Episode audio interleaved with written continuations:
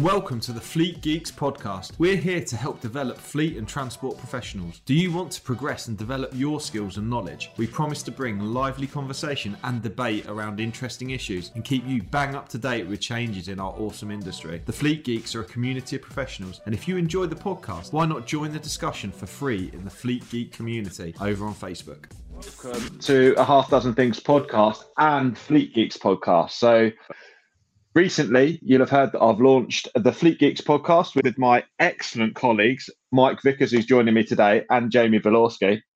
And what I'm doing just to get things off the ground, I know a lot of people who listen to the Half Dozen Things podcast are going to really, really enjoy the Fleet Geeks podcast. So we're going to run them side by side for a couple of episodes, and this is going to be one of them. And uh, I'm joined by Mike, who's recently joined Flagship Partners. He's an absolute legend in his own lifetime. um, and uh, when I interviewed, when I interviewed Mike, and uh, I mentioned to Jamie about Mike coming to join. Jamie knew straight away who Mike was because he'd done his transport manager CPC refresher with him. So, um, but yeah, quick introduction. Mike uh, Mike Vickers uh, joined us recently. Is going to be helping flagship partners launch their transport manager CPC offering, and as part of doing that, we're going to be uh, talking today around six tips to achieving Transport Manager CPC exam success. So, just quickly, Mike, how long have you been training Transport Manager CPC, and uh, what do you enjoy about doing it? Oh, it, yeah. So it's it's six years I've been doing it now. Uh, it seems it just seems five minutes since I started doing it. Very nervous trainer stepping up to the plate on the uh, on the very first day was uh, was quite daunting. But I, I kind of grew into the role, and and uh, you know it, sometimes it takes a, a, you know a while later in life until you sort of realise that, that, that you know why wasn't I doing this twenty years ago? Why am I doing it now? Uh, but then I suppose the answer to that question was 20 years ago. I didn't know what I know now after, you know, a lifetime in the uh, in the industry, as it were. Um, so uh, yeah, absolutely love it. And uh, I remember on the, you know, we, we were talking in the uh, when we first started talking. You said we looked at the possibilities for this and where it could go, and, and you said, "Are you sure you don't mind doing transport manager? Like you know, a lot, lots and lots of them, you know, repetitive." And I said, "I'd do them every single day of the week if I could. I'd, I, you know, I'd probably even do them Saturdays and Sundays." It, it, it's just it's just something I've, I really really enjoy doing, and uh, hopefully that comes across in in, in terms of my uh, my delivery style and uh, and the and the lessons. So uh, yeah, really really excited to be joining uh, Flagship, and of course uh, really excited to uh, to be a part of the podcast team as well. And I'm sure yeah, you're absolutely correct. Everybody, I've been in the industry a long time. There's nothing like this. This is going to be unique, and, and Fleet Geeks. I'm really looking forward to. Yeah, awesome. I'm I'm really buzzing about it as well. I think um, it's one thing when you launch a podcast on your own, but when you do it with a with a group of people and you can all share ideas and have a good bit of banter, I think it's going to be I think it's going to be spot on, mate. To be fair. So today we're doing a quick session on um, the six your six tips to exam success for Transport Manager CPC. And one of the things is in your six years of delivering training, um, I'm sure you'll have seen all types of different candidates from all different walks of life and all different levels of experience. But one thing's for certain, it's not an easy exam, right? Do you know what the statistics are around the pass rate and and, and that kind of thing? Yeah, it's the, the national. The, it is a. It's you know the elephant in the room is it, it's an A level. It, it's it's a level three qualification. So on the on the grand scheme of things, it's an A level qualification. Um, most A level students will get sort of two years uh, you know, a bit of drunkenness, a debauchery chucked in there as well. But you know, they'll get two years to do an A level, whereas uh, you know the, the, the, candidates that we have on Transport Manager have got two weeks. So uh, yeah, the national pass rate first time is just over the fifty percent. So it, it isn't it isn't an easy one, but but you know even even those candidates who are not quite successful first time round, generally speaking, it's it's some of them it's a long time since they've been in an exam environment. It's it's it's a it, you know it's something different it's something new and uh, second time around you know they, they generally s- smash it. But it's you know you, are right there's no two ways about it. it is a difficult uh, a difficult but rewarding um, uh, achievement yeah, absolutely. And um, yeah, if you're thinking about getting your transport manager CPC, the first bit of advice I'd give you is don't. And the second bit of advice I'd give you is I'm, I'm only joking. Um, it's not an easy exam, but like you say, it's very worthwhile. And, and you know what? It's one of the most rewarding things I've done. I've not actually had my uh, transport manager CPC that long. I've done the role for a long time in a restricted operator, um, and uh, I had to learn, had to self teach, and it, it, took me, um, you know. Uh, the passing the TM CPC was kind of an afterthought, and even after I'd done the roles, I'd been fi- fulfilling the duties for, uh, for for many years in my twenties. Um, so when it came to actually studying and doing it, it was a, it was a little bit of a doddle to an extent because I'd kind of lived it and breathed it, and I'd actually made every mistake under the sun as, as it was anyway. Um, but let's uh, let's have a little go through your uh, six tips to achieving transport manager success, Mike. So the first tip, and I'm just going to give you a, a bit of a bit of an overview here, listeners. The first tip is about not panicking. The second is about preparing to learn. The third, avoid distractions and enlisting a support bubble. The fourth is if you don't understand, just ask. Five, smash the five key areas of the exam.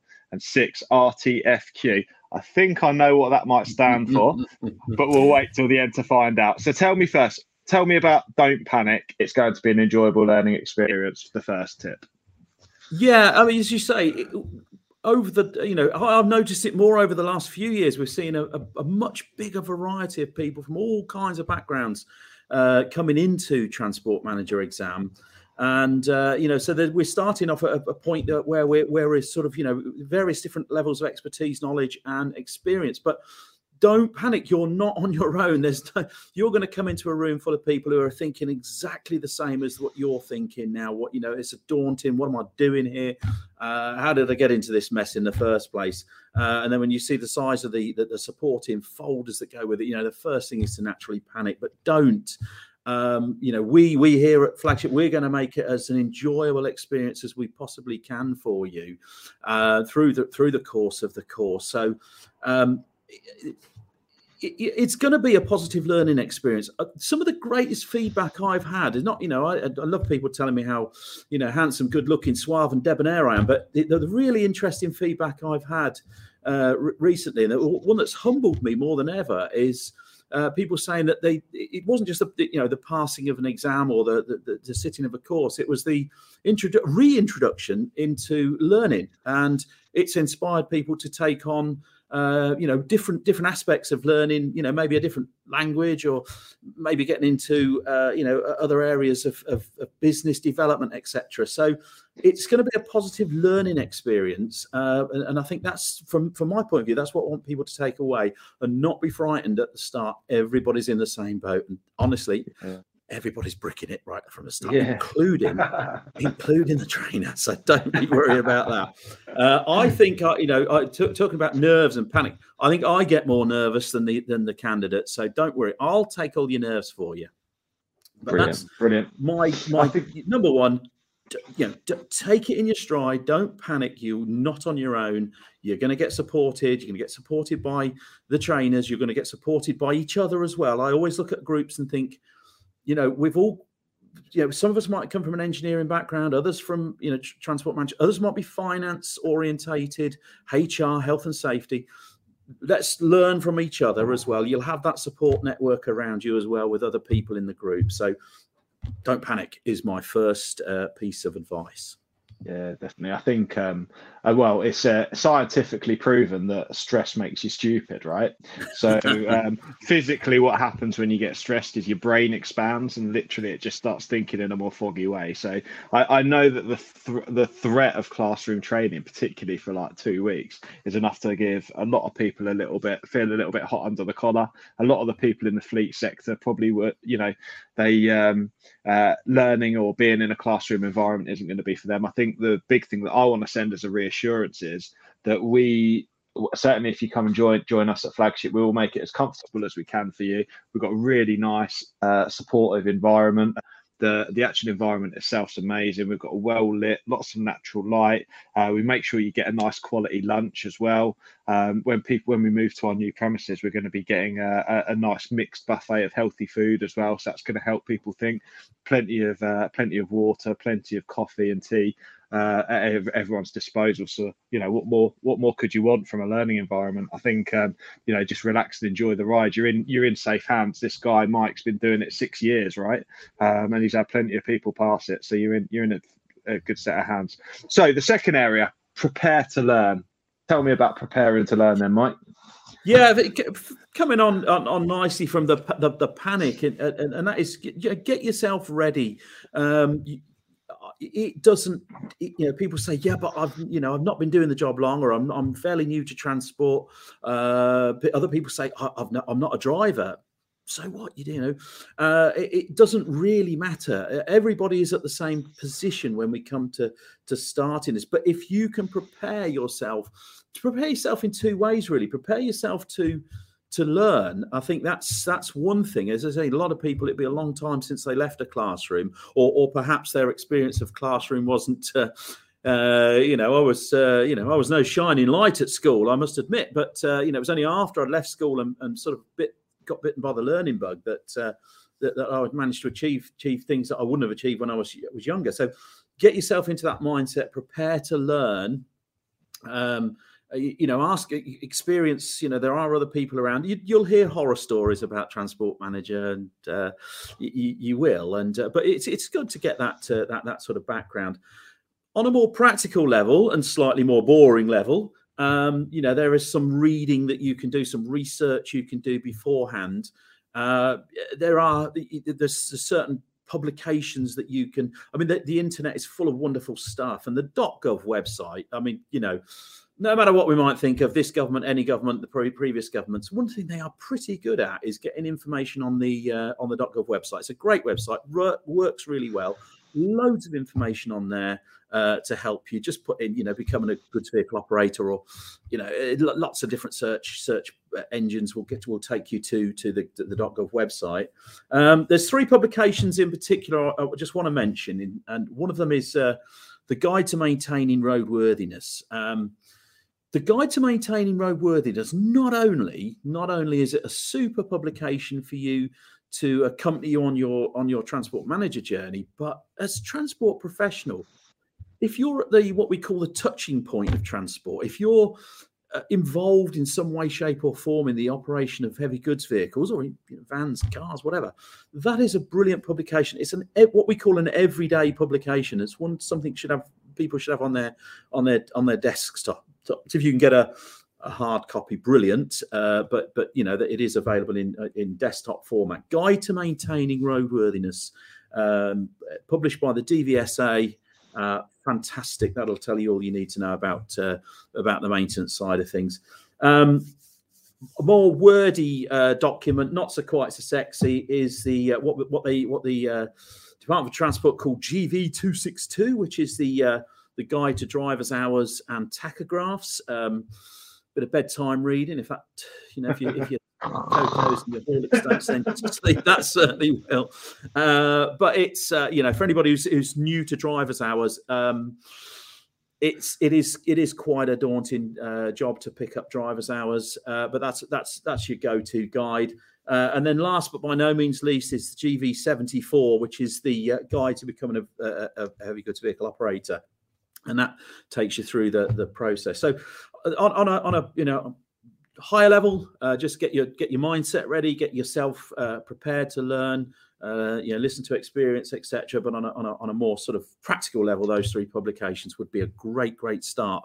But please don't worry about the information. One thing I will say on a slightly more negative note is um, we all were, you know, there's people work in various different uh, operators, hauliers, people who run heavy goods vehicles, maybe not even from that background at all.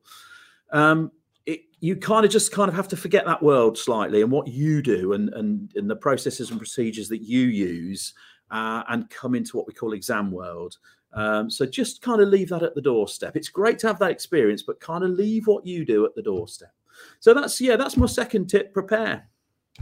Yeah, brilliant. I think um, I think I think you're absolutely right there, and um, the the the preparation is everything. I think um, a lot of people say to me, you know, what do I need to know before I go into this training? Um, I I would suggest join join one of the communities on Facebook. Oh, yeah. maybe, maybe even give the Fleet Geeks Transport Manager community a go. Um, it's a free environment. You can ask safe questions. You can ask questions anonymously, and you can get support. I can name lots and lots of transport managers that I know listen to the podcast and comment on a regular basis that have a wealth of knowledge. And sometimes, if you ask something and people perceive it to be a stupid question, you will get stupid people give stupid answers. However, there's always people in the community that give really, really grown up responses. You've got James Adcroft, who's a senior TM at uh, Tesco. Um, uh, uh, obviously, the huge supermarket. He's got a wealth of experience, and he will always help uh, young or, or new or incoming transport managers. Richie Idden's another one. Tom Reddy comes to mind. Uh, Phil Shepherd. There's several of them on the transport manager community forums that are really, really helpful guys and always willing to, uh, always willing to lend an ear. Um, and then alongside that, I think um, obviously what I mentioned earlier, half dozen things podcast. I have I have made uh, uh, quite a few podcasts there and interviewed some really interesting people. You know, you've got um, uh, Beverley Bell, former senior traffic commissioner, soon to be released Phil Breen from Earned Recognition as well. Um, so we've got some um, some really good people for you to uh, have a listen out to as well. But ultimately, like you say, the .gov website is the go-to. I think be very wary when you do search things. From my experience, when you search things make sure you do look at the authority level of the website that you're looking at. It, you, you, can guarantee if it's from someone like Smith Bowyer Clarke or uh, Backhouse Jones or Rotherus, for example, you know that you can trust what's on there because they're very legitimate, very well respected uh, road transport solicitors.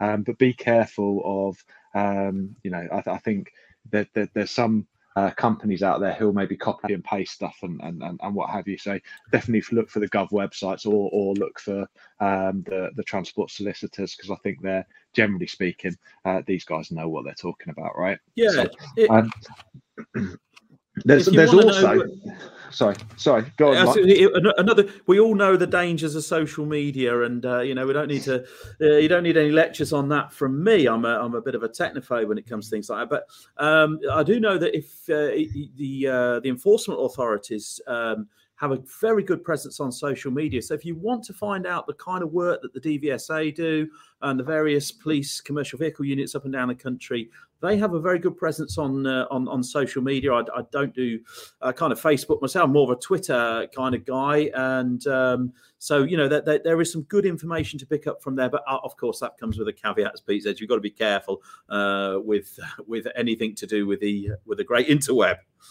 absolutely, absolutely. And uh, you know, if you're not careful, all of a sudden you can find yourself on all sorts of websites if you start looking at, uh, you know, uh, car crashes and things like that. Anyway, right. Uh, the third thing was around avoiding distractions and enlisting your support bubble. Tell me a bit more about that, Mike. Yeah, easier said than done. Um, and we, we, we have to tread very, very carefully here as trainers because um, essentially the, the, the, classroom course is kind of two weeks and, and a little bit more uh, out of out of a out of a working life, you know, out of a working sort of uh, uh, operation. So um, it's very difficult for anybody, and no matter what role, what what business they work in, to say, right, okay, you go off for two weeks uh, and a little bit more, and uh, you know we won't contact you. You don't have to worry about your inbox. Basically, put your out of hours on, and nobody's going to contact. So in real life, it's, it's a heck of a commitment to have somebody on a course like this. So in real life, that doesn't you know doesn't always happen, and uh, but but the candidates that struggle most are those that are trying to juggle too many balls in the air at one time. And uh, you know, if you're trying to do a job of work, if you've got a you know something going on, uh, it's very very difficult to maintain that level of, of focus and concentration through uh, through doing a two week course. So one way of do one way of avoiding distractions is let people know what you're doing. If you tell people what, and I know with that comes the the worry that if I've told somebody, like you know, like, you know, telling somebody I'm going to go and run a marathon, and then you know, six months later they still find I'm you know three stone overweight and plodding around, you know, you know, it's it's, it's a failure, but you know, there is that danger if you tell people what you're doing. They're always going to ask you, "How are you getting on with your course? Have you passed? Did you pass? How did you get on? Did you?"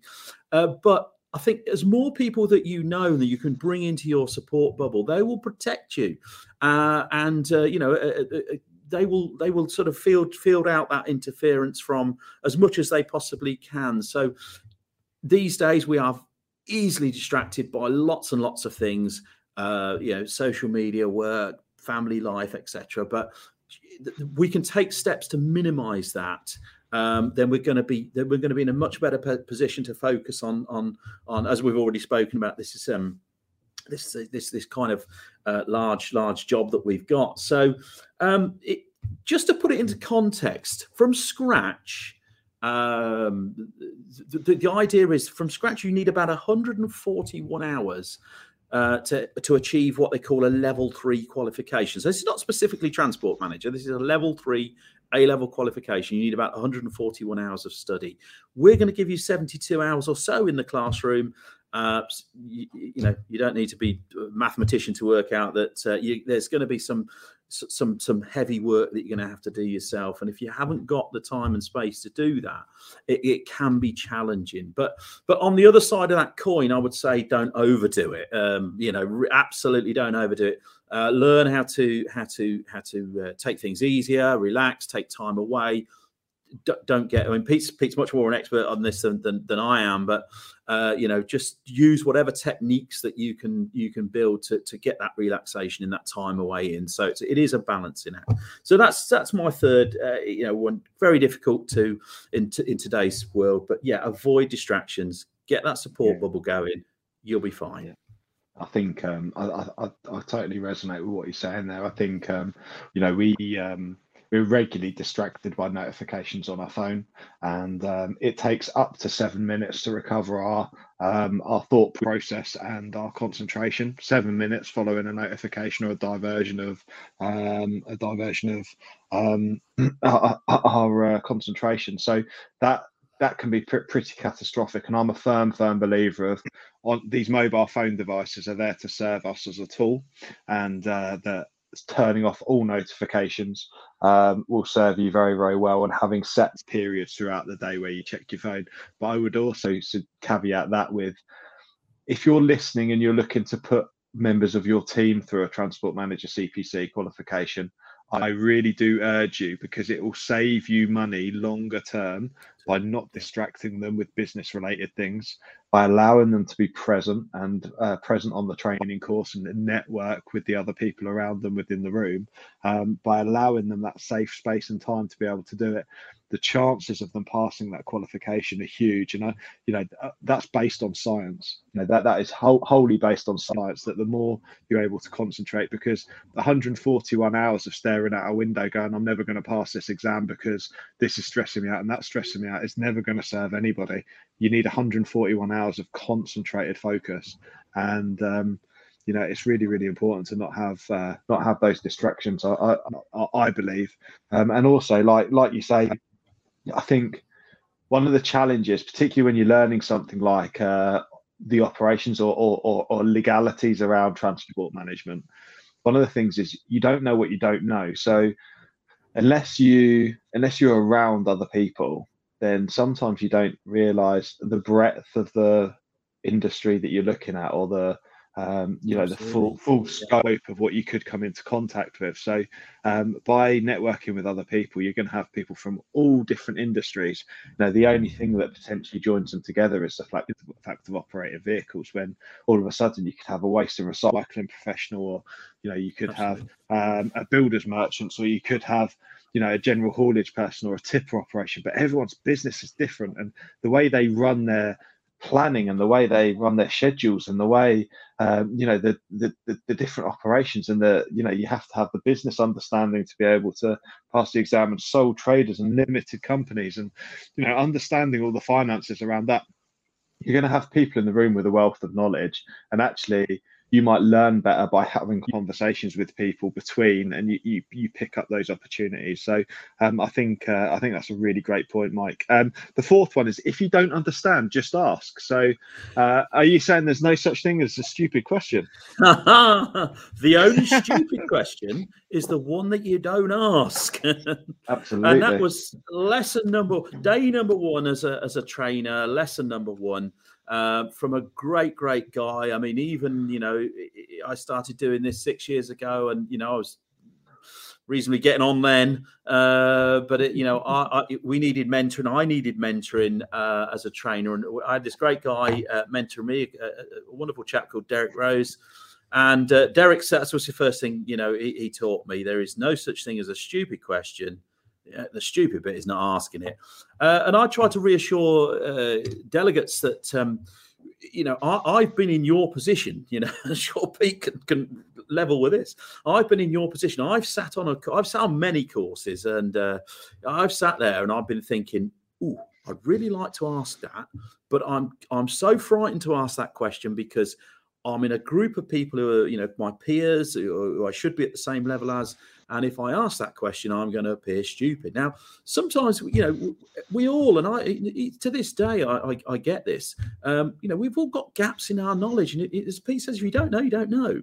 Um, and to sit there and, and hold that in is is ridiculous because no one's going to judge you on it. You know, it's Pete from Flagship Partners. We're really proud to sponsor a Half Dozen Things podcast.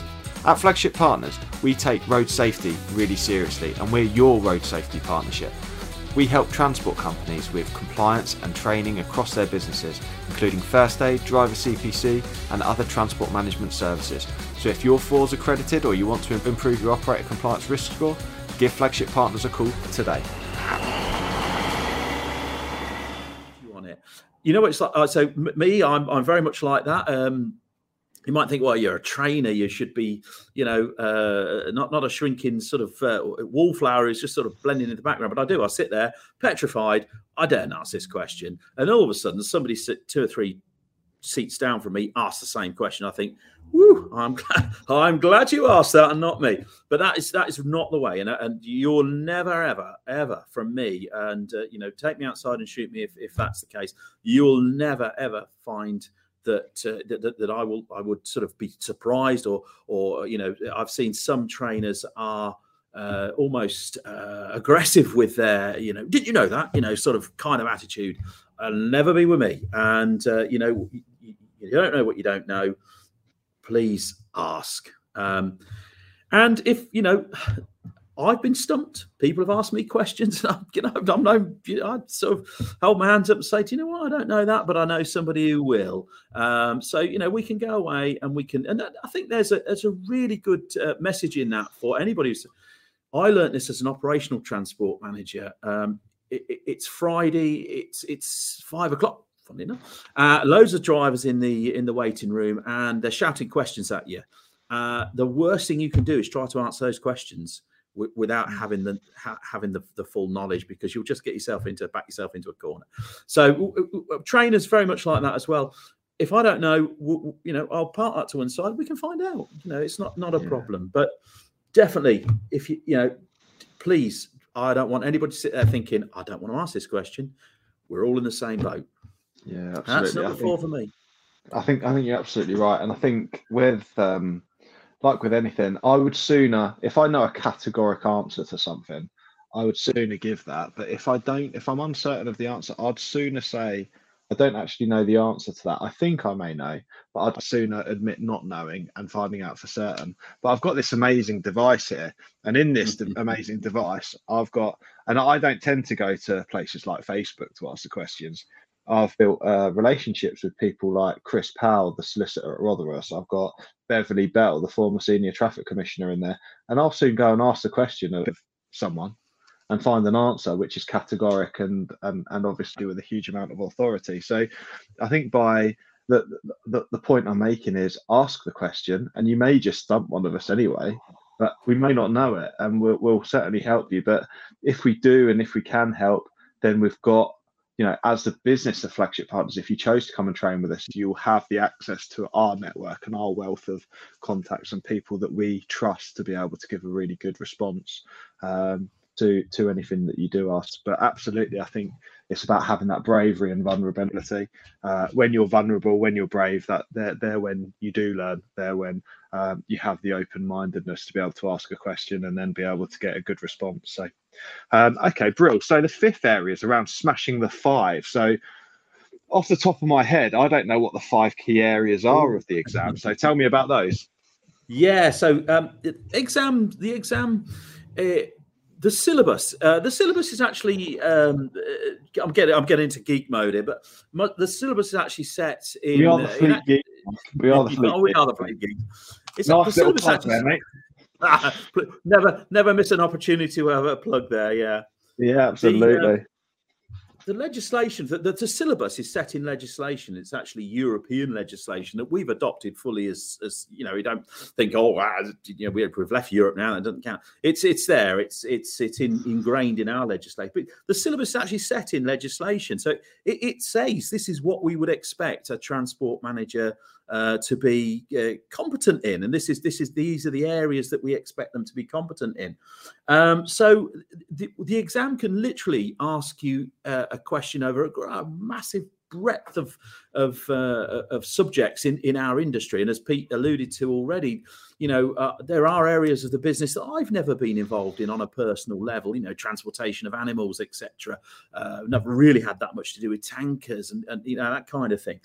Um, so it, you know we're, we're opening up in a whole sort of new and, and there's other areas as well remember this is a management exam so we could be looking at areas such as health and safety uh, for for one, um, uh, you, we're normally uh, in our positions. We are the frontline managers. You know, we're the first people to speak to drivers and, and other staff. So you know, we have to know a little bit about HR and and, and the specialist kind of subjects. Uh, you know, such as I say, the transportation of animals and uh, uh, I always say to people uh, on day one, you, you you might already have a really good knowledge of, of lots of things like driver's hours, etc. But uh, by the time we get to uh, what I call the pig uh, day, and the pig day is where we learn when a pig should be offered food and water and the length of journey. And I said, you'll forget everything else, but you'll always remember when you should feed a pig. So there's a whole gambit, whole range of subjects that the exam covers. But clearly, clearly, you're not going to get uh, 60 questions on uh, pig transportation. So, th- what they do, what the what the exam setters do, is look at key areas and they weight the exam in those key areas. So, whilst we have to learn everything from a wide syllabus, it's really those top five that that people should should should hone in on and and, and absolutely smash. So, I'll go through them then. Uh, number one, top of the tree. Yeah, please tell me, Mike. Mike, tell me more. What are the five areas? The top five coming in. It shows my age. I'm going to I'm going to show my age here because I'm going to make reference to a, a, a, Radio One DJ who's probably probably on a register somewhere now because most of them were from the 70s when I was around. Uh, coming in at, I'll start from the back then. Coming in at number five then uh, is financial management, and that's the one I think a lot of people get the heebie-jeebies over. Uh, they they absolutely free. Most people will freeze when it's uh, when you mention finance, but really, the, the, you know, and a lot of people ask the question, why on earth? You know, I work in a, a, company. We've got an accounts department. It's not my thing. It's not my bag. Why on earth are we learning about finance? Well, there's three key areas of finance that we need to learn about. Really, one of them is vehicle costings. We all need to know. It doesn't matter what we do. We, we, should all get a rough idea. We should all have a rough idea of if we're going to send a vehicle from Peterborough to Leeds how much is it costing us to send that vehicle from Peterborough to Leeds? Uh, and what we'd like to do as a haulier, what we'd like to do is find out how much it's costing to send that vehicle from Peterborough to Leeds, and hopefully charge our customer a little bit more because that's uh, that's what we call profit, and that's what we call. Or in fact, actually, the, in the exam they talk about it as uh, as, as as a margin rather than a profit. Profit seems to be a little bit of a dirty word. So. Um, that, that, that's one of the things we need to learn about vehicle costings. Um, the other part, part of financial uh, management we need to learn about is budgeting. Uh, we all budget, everybody budgets, personal budget. You get paid at the end of the month and you've got money coming in, money going out. That's what a budget is. And some of us will be professionally involved with budgets, overtime budgets, labor budgets, parts budgets, fuel budgets, etc. So that's, that's, a reasonably straightforward one. Uh, and the other one is to look at the workings of, um, if you like, workings of, of, of a balance sheet. Uh, and this becomes really, really important when we look at uh, something called financial standing and how financial standing is calculated. So it's really important that uh, the uh, the the transport manager understands how that kind of thing is is put together. Uh, if nothing else from the finance topics, you'll enjoy Dragon's Den more. Um, you can see Peter Jones getting very upset and, and Deborah Meaden get very upset when people come on and they don't know the, the numbers. Uh, and you probably, you know, no, no disrespect, but you probably a lot of people are sat there thinking, I don't really know what they're moaning about. I don't really know what the what, what Peter Jones is getting his stripy socks in a twist about. But but uh, it, it, it's it, you'll understand that a lot more when we understand how how a balance sheet works, etc. Coming in at number four, then is uh, this this right at Peach Street. This one really is that is vehicle maintenance. Um, I think it's it's it's rare. You know, it doesn't matter what you do, whether you do your own in-house maintenance, whether you farm it out to a third-party provider. Uh, maintenance, uh, and of course, maintenance begins at home with the drivers doing the walk-around checks, etc. The good news is that you're not going to need to describe how you would change a gearbox in a Scania or a rear axle in a DAF tipper. Uh, that it doesn't delve that deeply into the subject, but uh, you know, maintenance guide to maintaining roadworthiness. All you need to know about maintenance. It really is cracking for that. Uh, coming in at number at, at, number three, no particular order for these. Well, just for, as I say, I fancy being the uh, Radio One DJ there. Coming in at number three uh, is uh, driver licensing, a key area, of course, area that's undergone a little bit of change recently um, and uh, you know, obviously a key area for for us. So it it to be a qualified uh, driver, driving vocationally, driving for a living. It's just not about driving licenses, license acquisition in the first place. Uh, it, it's about uh, the, the, driver CPC qualification, DCPC, and uh, you know maintaining that through periodic training, uh, and of course medical standards, checking licenses. So a little bit more into it than just a driver's licensing thing.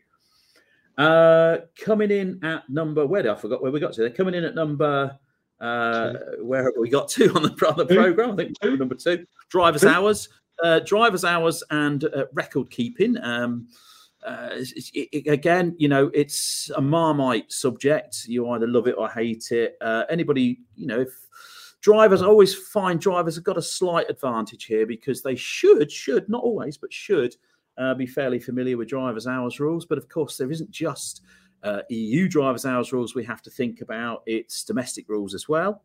Uh, which might be new to a lot of people. Might a lot of people not realise that we've got, we've got, something that harks back to 1969 called the GB Domestic Drivers' Hours Rules. Um, uh, so, and also, of course, you know, w- w- most of the vast majority of people operate within the UK and they operate you know fairly normal patterns but there are things that we do such as uh, you know going abroad taking ferries double manning and etc so puts that into the mix a, a little bit more. Um, i promise anybody who's new to driver's house i promise you are you know i i you know sort of honed away and making it very very easy for you it's not an easy subject but we'll make it as easy as we can for you. It's really not that daunting. I've got a challenge to people, and I always say to them, if you know, for the basics of driver's hours, uh, if you can remember 15 numbers, if you can recall 15 numbers, in fact, there is only 12, three of them are repeated, then you have the basics of driver's hours. It can, can be done in 15 numbers. Um, so that's a challenge. And of course, we've got the working time rules as well, which are a little bit complicated and can cause some, some issues. So Driver's hours comes in at number two. Operator licensing, top of the tree, coming in at number one. Uh, it's the reason why uh, you know we need and we need a, a, certificate of professional competence in the first place. Uh, if we're going to be named as a transport manager on an operator's license, then uh, we need that, uh, that professional competence. So operators licensing uh, is is I I I always we always start with operator licensing after we've done a few preliminaries uh, because it's it's kind of you know it, from from from everything else that grows uh, with operator licensing when you apply for an operator's license you sign uh, you sign to say that you are going to fulfil your 11 undertakings. Uh, so those promises that you make into the traffic commissioner and, and it's kind of those 11 undertakings form the the real basis, backbone of what we do. Uh, so operator licensing coming in at number one. Uh, I, won't, I, won't, do my best now then now then impression because that would be inappropriate at this level. so yeah, smash the top five. Amazing, amazing, and um, well, like you say, I think um, all five areas are really, really key, and it just goes to show how broad how broad that exam's going to be and the, the different things it's going to cover. Because I tell you what, one thing I can't tell you is when you need to feed a pig. Do you know what? You put me on the spot now. You have to offer them. I'm not asking. Oh, well, I'm no. just I didn't mean to put you on the spot, but I can't remember. Someone mentioned it the other day. If you had to sit down and redo your multiple choice as a TMCPC holder, if you had to sit down and take your multiple choice, would you pass it again? And I reckon, I reckon I would because it's mostly. I think it's a fifty percent ish, just over six, maybe 60% pass mark. So you need to get somewhere between 30 and 40 out of 60, do you?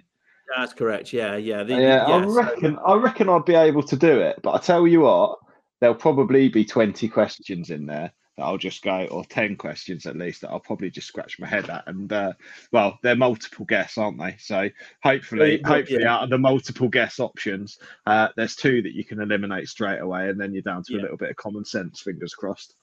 Absolutely. Yeah. And, and, and you know, uh, multiple choice can sometimes, you know, I'd say it's about an 80 20 split. Of, you know, one in five, one in five candidates will say, "Do you know what? I prefer the written exam because mm-hmm. you know it's asking me to put things in my own words, and I'm very good at that."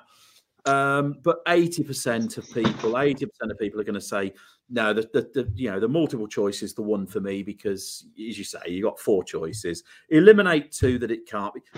We've watched Here's the chase. Li- We've done Millionaire. You know, it, it's multiple choice. But here's, here's um, a little story. Here's a little story actually, and this is my this is my top tip actually from passing to pass the exam, and it's slightly different because we'll get onto your final one in a moment. But my top tip for t- passing this exam, right?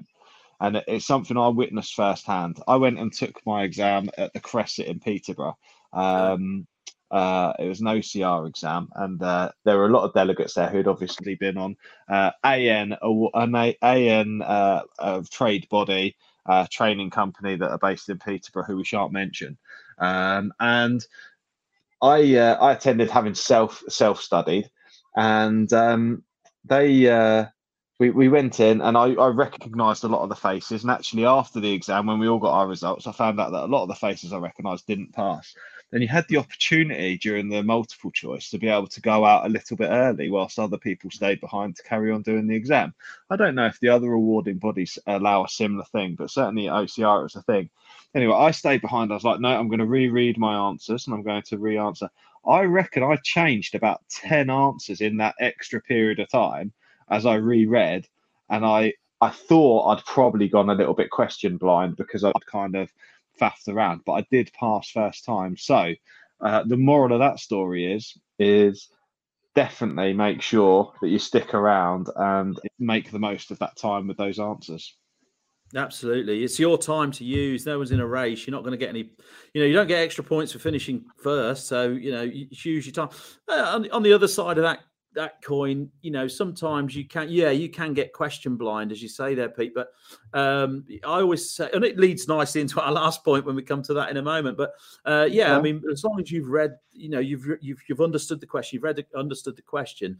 Uh, I always think Bradley Walsh has some great advice, doesn't he, on the chase, where he goes, you know, go with your gut, and uh, you know, if you think it looks right, it probably is right, and and if you try yeah, to second guess yourself too much uh, it can go the other way. But it's no, it's absolutely it's your time. Uh, you know, you aren't going to get any. You know, you're not going to get suddenly ten bonus points because you finished first. Uh, in fact, in my experience, people who finish uh, quickly uh, can sometimes be unsuccessful. And I say, well, you know, why on earth did you? How on earth did you?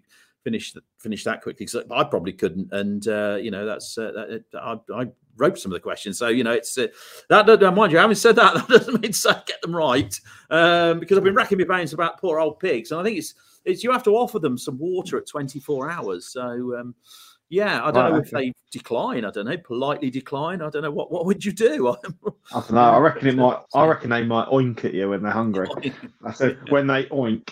Or when you've run out of Percy pigs that you've eaten, maybe you should give them a pig. Uh, anyway, last one, number six then. RTFQ.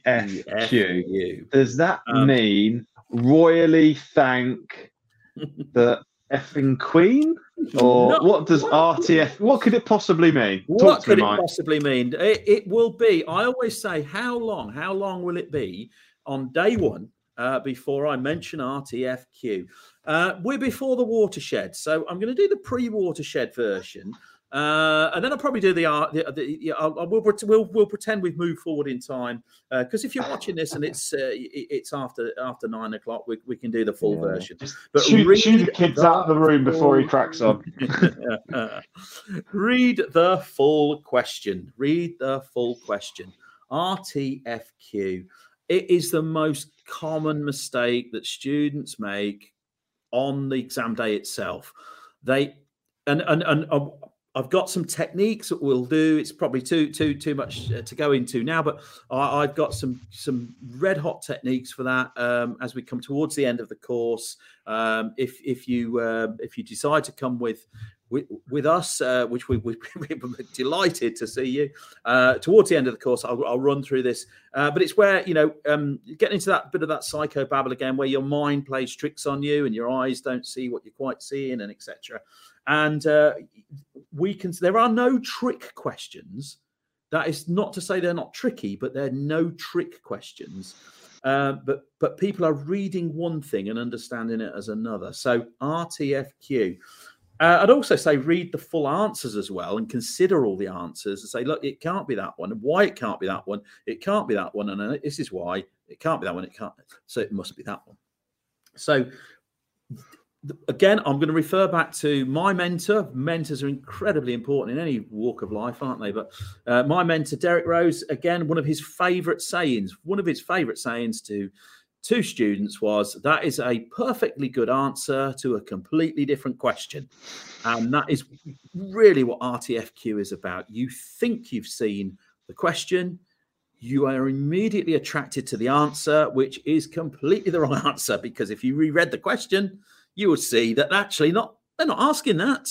Uh, and half the technique for uh, for the for the for, both, I mean, it really applies to both uh, case study and multiple choice. Is is trying to get into the mind of the question setter. Out, what is it they're actually asking me?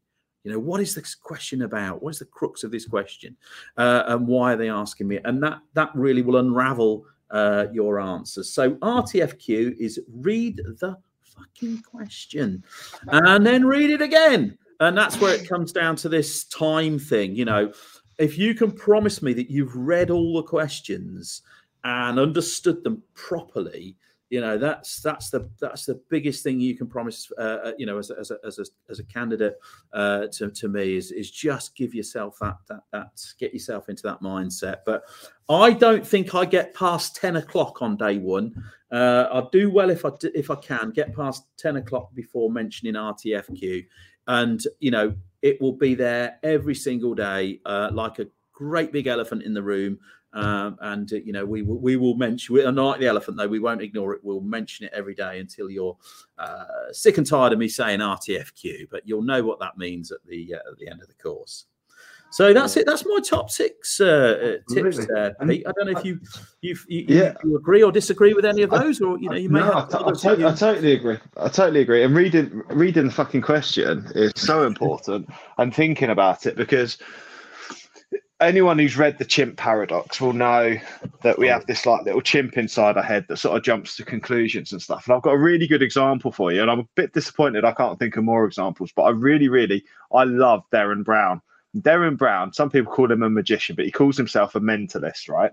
And uh, I'm, a, I'm a massive fan. I don't know how I've got onto talking about Derren Brown during a uh, six tips for transport manager CPC. However, here I am. This is me being random. And um, Derren Brown asked a question on. He's done a series of podcasts for Audible, uh, which are free to access, and I really, really recommend them. But he he asks a question. And he says about how the brain plays tricks on you when you're asked a question. He says you've got a bat and a ball, and the bat and the ball cost one pound ten. Okay, the bat costs one pound more than the ball. So, how much is the bat worth, and how much is the ball worth? you lost me there. okay, so the bat, the bat and the ball together are worth one pound ten. Okay, yeah. and the bat is one pound more expensive than the ball. What my brain did, and what he expects many other brains to do, is they go, well, the bat is a pound and the ball is ten p, because there's uh, no, sorry, the ball is uh, the bat is a pound and the, uh, the the the bat is one pound ten, and then the ball is ten p, and together they're one pound ten. When in reality, it's the ball is five p, and the bat is one pound and five p, and there's one pound difference between the two. Basically, is what I'm saying. I think I've completely messed it up, but that no, uh, no, yeah, that's perfect sense to me now. Yeah. But RTFQ, absolutely, yeah. You have to take the question, filter it out uh, and I, am I'm with you on the uh, the chimp paradox. Um, uh, Professor Steve Peters, brilliant, uh, brilliant work. Um, yeah, and you know, yeah. your chimp, chimp immediately uh, is is jumping to that conclusion. But if you let your slower part of your brain deal with it, the human part of your brain, uh, then the logical question, the logical answer is is is is the correct one. So absolutely spot absolutely. on. Yeah. Yeah, perfect. And you know what? Right. So before we came on to record this audience, I said to Mike, he goes, "Do you reckon six six things will last uh, the amount of time?" And I was like, "Well, I think with you it could last an hour and a half, so I'm going to say 45 minutes." And he goes to me, "45 minutes," and I said, "Yep." And the expectation that actually it'll easily be about an hour. And here we are at just before 50 minutes gone. Uh, so there we go. Testament to Mike, the trainer, and his ability to be able to uh, make sure that he gives very thorough answers to questions. So thank you very much, Mike, for that. Uh, what I would say is if you're listening and you haven't taken your Transport Manager CPC, um, have a think about it. It's a it's a really good opportunity to to do. There are there are other training companies, but none of them are quite as good as flagship partners. so make sure you think about that before you uh, before you go uh, booking your course. There are some very expensive providers and there's some very cheap providers as well. I'd be very wary of the cheap ones, is all I'm saying. Um, but yeah, there's many other providers, but flagship is certainly the one for you. Anyway, thank you very much for listening, Mike. Thank you very much for sharing your infinite wisdom with us as well. Um, it's been really, really enjoyable. I've certainly enjoyed it. I hope the audience have enjoyed it too and had some more insights into the Transport Manager CPC exam. And uh, yeah, if you've enjoyed it, please share it with your friends. Please subscribe to the Fleet Geeks podcast. And uh, yeah, we'll see you all next time. Thank you. Thanks. I hope you enjoyed today's episode. If you did, please share with your friends and colleagues too. Join us for free on Facebook with the Fleet Geeks community for transport and fleet managers. Fleet Geeks offers ongoing professional development, networking, and mentoring too. So get in touch with me, Pete Rushmer, on any social media platform to find out more.